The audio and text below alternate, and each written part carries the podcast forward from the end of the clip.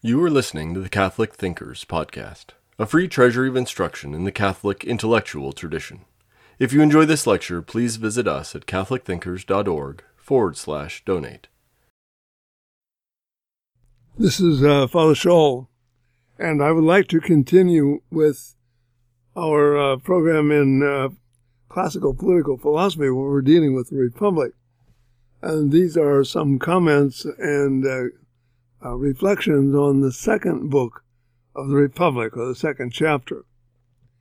We saw that the Republic uh, is in 10 books, and uh, the first book was the um, introduction, where we saw the famous uh, discussion with Cephalus and Polemarchus and Thrasymachus about the um, uh, meaning of justice, really, which is the sub theme the main theme of the Republic, or at least it looks like it in the beginning. Now, the second book of the Republic begins with several young uh, men, uh, particularly Glaucon, who is uh, Socrates, uh, who Socrates praises uh, precisely for his courage. And uh, this is at 357a. And he tells Socrates that he is unhappy with the arguments just heard about justice in, in uh, Book One. Remember, at the end of Book One, we knew what justice was not still, but what it was. We still we knew what it was, but we didn't know what it was not. And furthermore, we thought the question was: Is the most unjust man the happiest man, or is he the most unhappy man? So Glaucon, in the name of uh, his friend, his brother Adeimantus, and other young men, uh, were not happy with the argument. And so, uh, whenever you see anything like this in the Republic or in Plato, someone talking uh, to the side to each other uh, or showing uh, unhappiness with an argument, we call Simmias and Cebes in the Phaedo. Pay attention. Something important is going on. I note that calling uh, Glaucon one of the most interesting of the young uh, potential philosophers in the Platonic book, uh, uh, courageous, calls him courageous, which is the military virtue. This is significant. This relates to some sense to, in some sense, to the definition of justice given by Polemarchus in Book One, uh, to do good to your friends and uh, evil to your enemies. But here we see that there is, uh, uh as it were, a philosophical um, uh, courage, namely to speak to the real issues in uh, a hostile territory. And here no doubt, Socrates is uh, in friendly in friendly territory, but of course he argues for the side of the of virtue and truth, uh, never uh, uh subjects which are never popular. Uh, the young men want to be persuaded, but are not uh, are not so persuaded by the argument of Book One.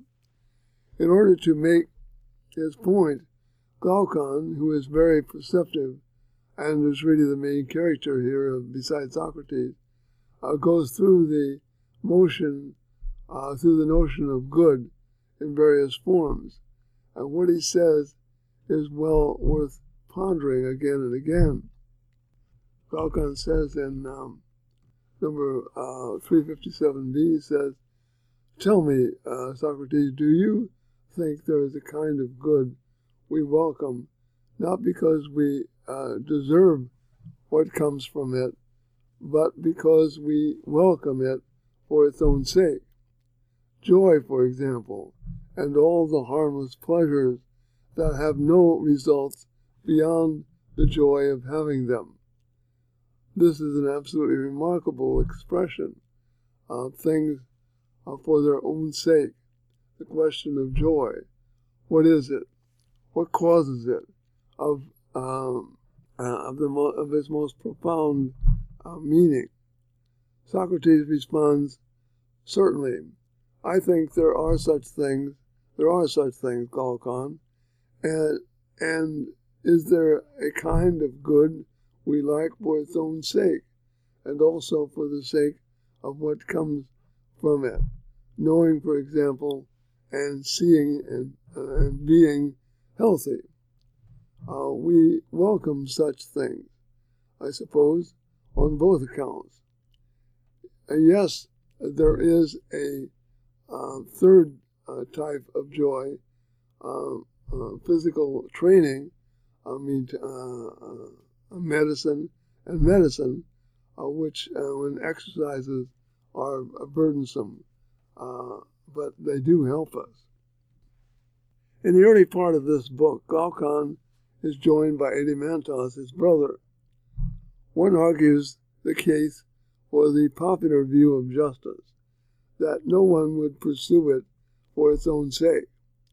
The other says that none of the poets praises it except secondarily, what you get out of it. And this leads to a fourth definition of justice, that is, no one in the common view proceeds, uh, uh, pursues justice for its own sake, as they would if it were a good, uh, supposedly. but because it is a kind of medium between two extremes, between uh, doing the worst evil, uh, if we could, and as Thrasymachus said, and suffering the worst evil in some sense, uh, in this some sense, anticipates Christ, I think. So the two extremes. So the, the argument is that nobody would be just for its own sake, but always for some other reason. The common view, then, is that justice is always perceived as a compact between two extremes. And this is, in a sense, the first appearance of contract theory in political uh, history.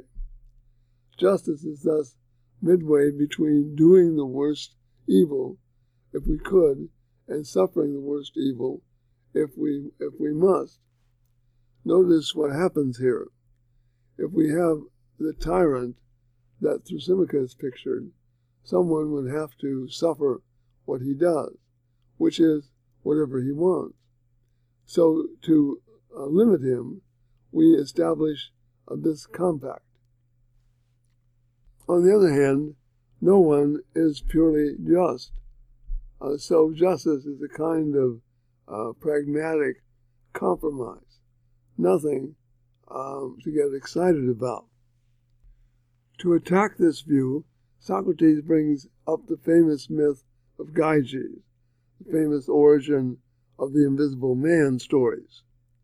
This is an example of what ways myths or stories can make philosophical or political points. Gyges is uh, the famous shepherd who finds a corpse on which there is a ring, which he promptly steals.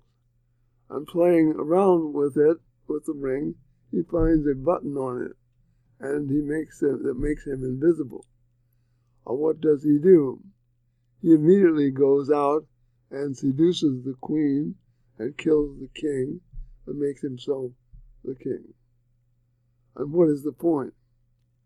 This is Glaucon's point. Uh, this is what um, um, most people think justice is about. What prevents us from being maximally unjust are the uh, compromised laws. If we could be unjust, we would be. The myth shows us uh, this point. This is what most people think justice is. There is a second version of this uh, position, namely, what is the common man's view if a just man would enter into any existing society or any existing city? What would happen to him? Well, most people think he would be arrested, scourged, his eyes cut out, beaten, and crucified. This is still Glaucon speaking about the common view of justice, that it never is for its own sake. A Christian reads these uh, lines with considerable amazement as they appear some 400 years before the Christian era. Uh, see the chapter on this subject in my book, At the Limits of Political Philosophy. At this point, Adeimantus comes into the discussion. He tells Socrates that justice uh, may be noble and great, but the fact is that no one, but no one uh, of the uh, poets uh, thinks so. They all praise justice as difficult and compromising. No one would be just if he could get out of uh, get out of it. And Adeimantus goes through several examples from Homer and Greek poetry showing uh, what they thought of justice, namely that you were only just if coerced or forced to be so. So the brothers tell Socrates that this is the real uh, problem with justice, that no one is just for its own sake. And they both urge Socrates to take up the question, and they insist that he is the only one who can deal with the problem, and they are not going to let him get away without confronting the topic. At this point, there is one of the most wonderful points in the Republic, where Socrates turns to the brothers, basically Plato's brothers, and he says to them uh, a very, um, uh, very great compliment. They are able to state the arguments against justice so well, and yet are not personally convinced by these arguments against it. And Socrates is proud of them. Uh, remember, they are sons of Ariston, Plato's real brothers. There is something uh, about them, uh, about them, potential philosophers, that will, will not let them rest until their arguments are met. This is the intellectual dynamism of the remainder of the book. So Socrates finally uh, consents uh, to address the problem. He tells them that at this point, according to their wishes, we will set aside any discussion of rewards and punishments with regard to justice. We're no longer going to talk about whether you're punished or rewarded for being just.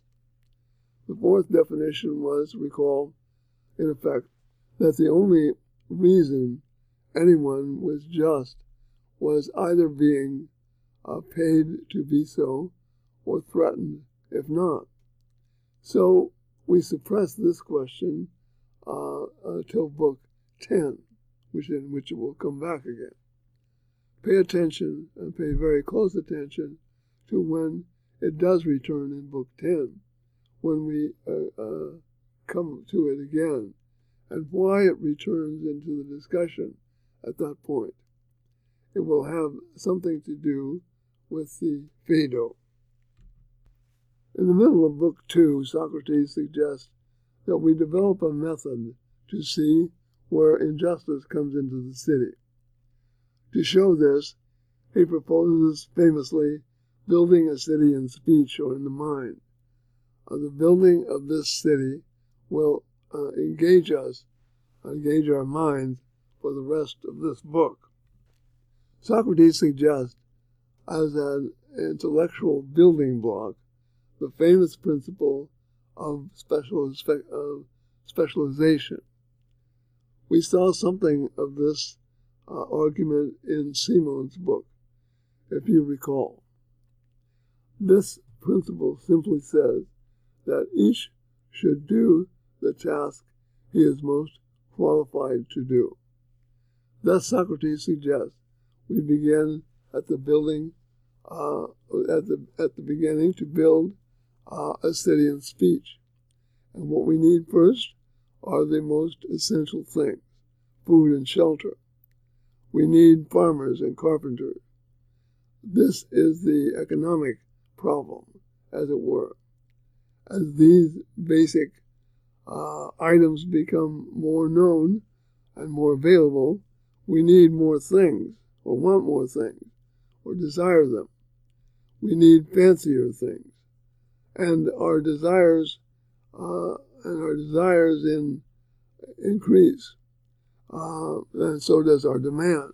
As our desires increase, our demand for them increases. Demand is a uh, function of desire. Soon we begin to need luxuries. We need fancy foods, and ladies need elegant dresses. We need uh, banquet halls. Looking at this situation, Glaucon, in a famous quip, uh, said, But Socrates, there, this is a city of pigs you are building. Now, what happens next is very important. So, the city of pigs is basically the city which is only concerned with economic and material interests. The definition of Polemarchus from Book 1 re enters the scene. As we desire more and more things, uh, uh, so the first thing we need are carpenters and people to do material things. Uh, as we have more and more th- things, we are going to get. Where are we going to get them? Uh, we have outgrown um, our uh, productive capacities, but not our desires. So we see our neighbors, uh, neighboring cities, that they have riches, and we begin to covet what they have, or else the neighboring city covets what we have. And this is dangerous. And we need protection and power. And we need something more than economic classes. It is at this point that the military guardians come in. They are to protect the city from outside predators and, if needs be, attack other cities to acquire more. They are compared to watchdogs and they are to do good to their friends and evil to their enemies, which was Polemarchus's definition. And these are the, in other words, the visible consequences of the second definition of justice in Book 1. but who are our friends and who are our enemies? This task falls to the intellectual guardians, and they are specialists of the whole of the, as the military guardians are specialists of defense. The intellectual guardians need to know the relationships of part to whole in order for the parts to be parts. The whole must be the whole.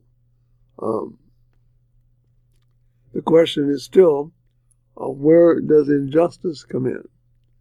At the beginning of, of building the city, in speech, Socrates said that we will first um, um, do the um, uh, soul writ large uh, in order to see more clearly where the problem uh, where the problem lies.